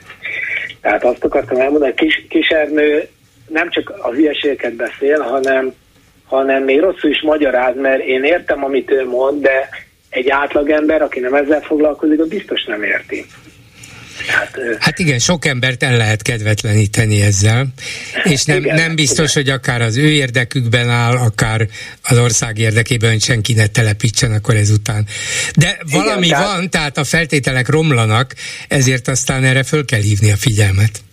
Igen, igen, igen. Egyébként az, az, az, az való igaz, hogy ez tudott volt már tavaly október óta, mert volt egy kormányrendelet, ami jövő évtől a rendszerhasználati díjakat úgy rendezte, hogy ez ez várható volt, de hát ugye a kormányzat, akire azt mondják mindig, hogy legalább ezek kormányozni tudnak, megjegyzem nem, annak a, egy másik napelemes szervezet már tavaly december elején írt egy nyílt levelet, hogy akkor nyilatkozzanak, hogy hogy kell olvasni ezt a rendeletet, hogy havi szaldó vagy éves szaldó, nem nyilatkoztak a mai napig. A miniszter egy hónappal ezelőtt még azt mondta, ez a TikTokos miniszter, hogy, hogy még nem döntötték el, és most pedig, most pedig kiállt a kamera elé, és azt mondta, hogy akkor ez havi lesz. Jó, tehát egyrészt Igen, hát már, már eleve hogy... ezek a, ezek a fajta, úgy lazán bejelentjük, úgy elejtjük, hogy hát na jó, hát akkor így lesz. Hát ezeket megint meg kéne vitatni a nyilvánosság előtt, és akkor ennek a végén azt mondani, hogy jó, a kormány eldöntötte, hozunk egy rendeletet, így és így lesz, de valahogy, mint ahogy kiszaladna, úgy mellékesen a szájukon, hogy na hát akkor ez most így lesz. Igen. Mindenki pedig Igen. a szívéhez kap. Igen, és a másik, és tényleg csak röviden, hogy ne kelljen a, a Krausz Tamáshoz, meg a Békés Mártonhoz, bár nagyon, nagyon nehezen múlik a hatásuk el, hogy, hogy az olimpiáról ugye szó van, csak azt szeretném hozzátenni, mert ez ugye nagyon érdekes, és én nekem a gyerekkoromtól kezdve a felnőtt koromig az életem nagy részét a sport, mert sportszeretet töltötte ki. Nekem a falon nem rockstárok voltak annak idején, nem sportolók, én magam is sportoltam. Tehát nyilván én nekem egy magasztos dolog az olimpia, de azt tudni kell, hogy az egy anyagi csőd. Tehát, tehát ha, amikor majd azzal jönnek, hogy ennek milyen sok hozama van, én csak azt szeretném megkérdezni, hogy te jön szembe polgár úrra valamilyen ö, potentát, hogy kérdezem meg, hogy oké, okay, hogy már ilyen-olyan versenyt rendeztünk, akkor most már rendezünk olimpiát. Rendeztünk EB-t.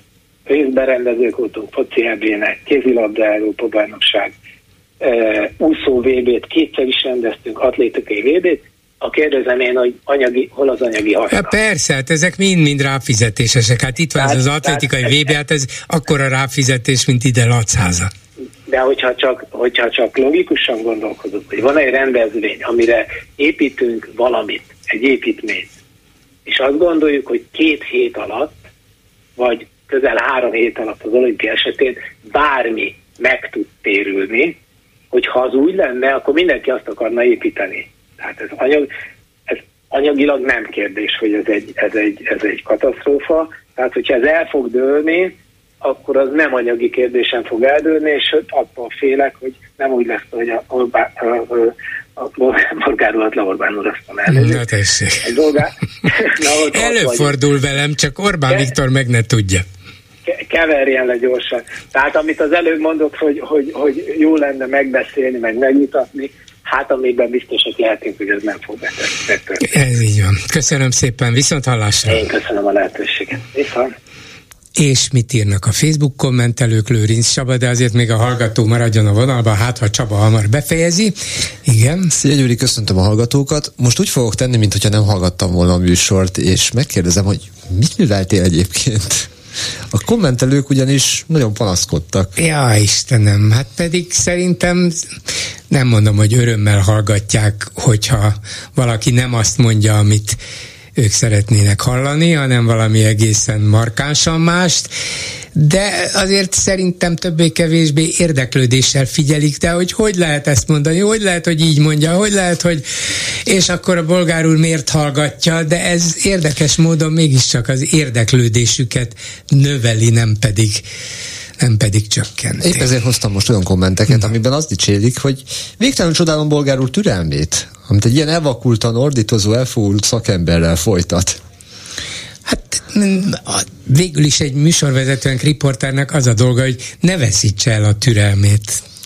Annak örülök, hogy Bolgár úr legalább valamelyest próbálta védeni az igazságot, amin, ez a, amin Krausz az által imádott szovjet ruszkilánc talpakkal próbált meg átgázolni.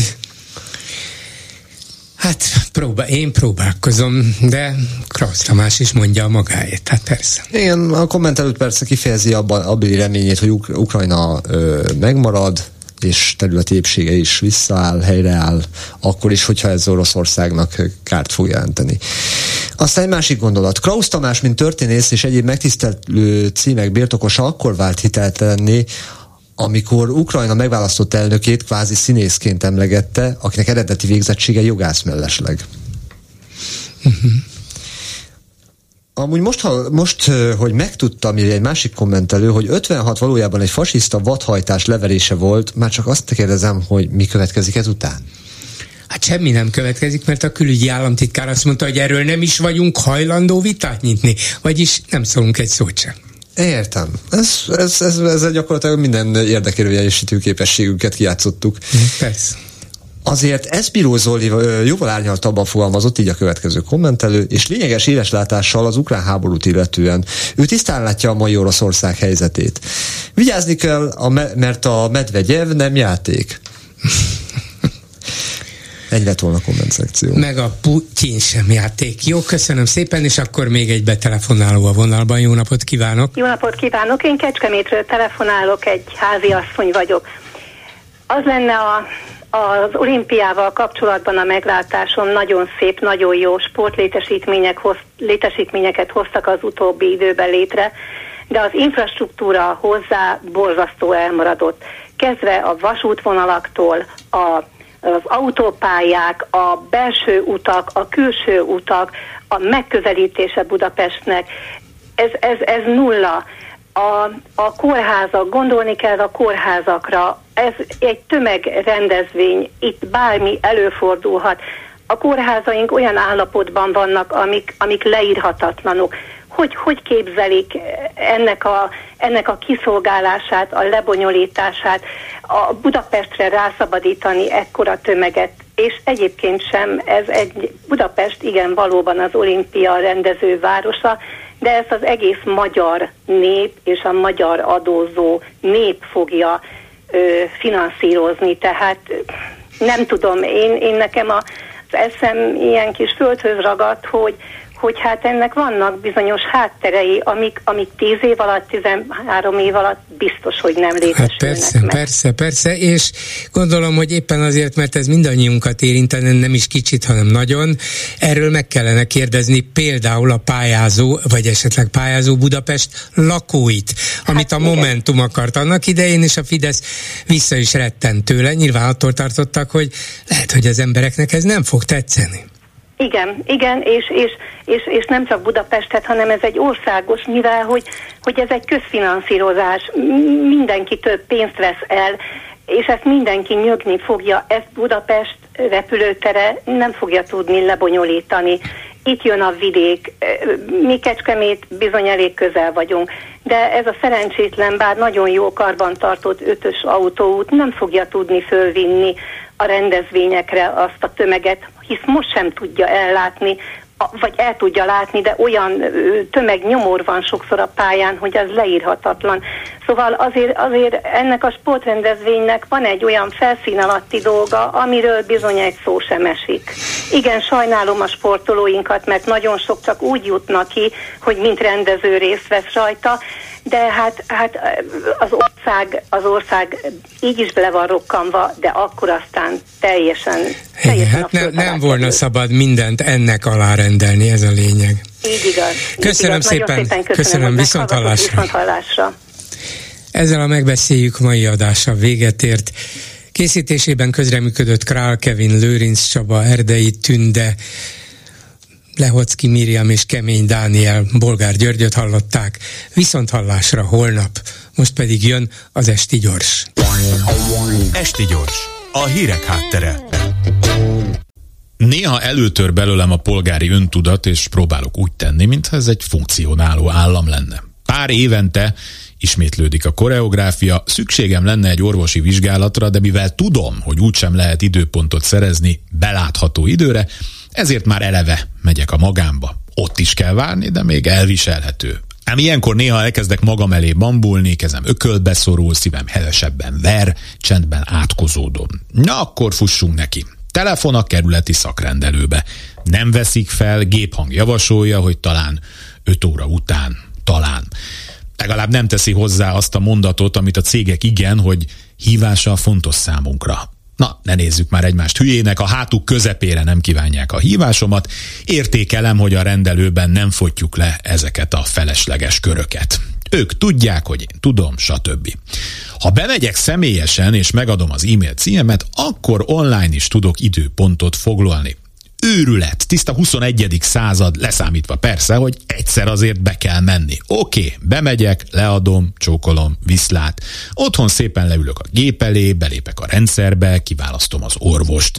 Ameddig a táblázat enged foglalni, addig tele van, konkrétan novemberig. Nem baj, van még két doktor, ők is. Mikortól lehet novemberre foglalni? Azt nem írják sehol. Felhívjam őket? Nem veszik fel. Tehát megvolt az idei próbálkozás, Mit tanultunk belőle? Erre még nem jöttem rá, megfejtéseiket várjuk a szerkesztőségünkbe az ismert címeken. Kárpát Iván vagyok, ez az Esti Gyors, a hírek után kezdünk. Esti Gyors, a hírek háttere.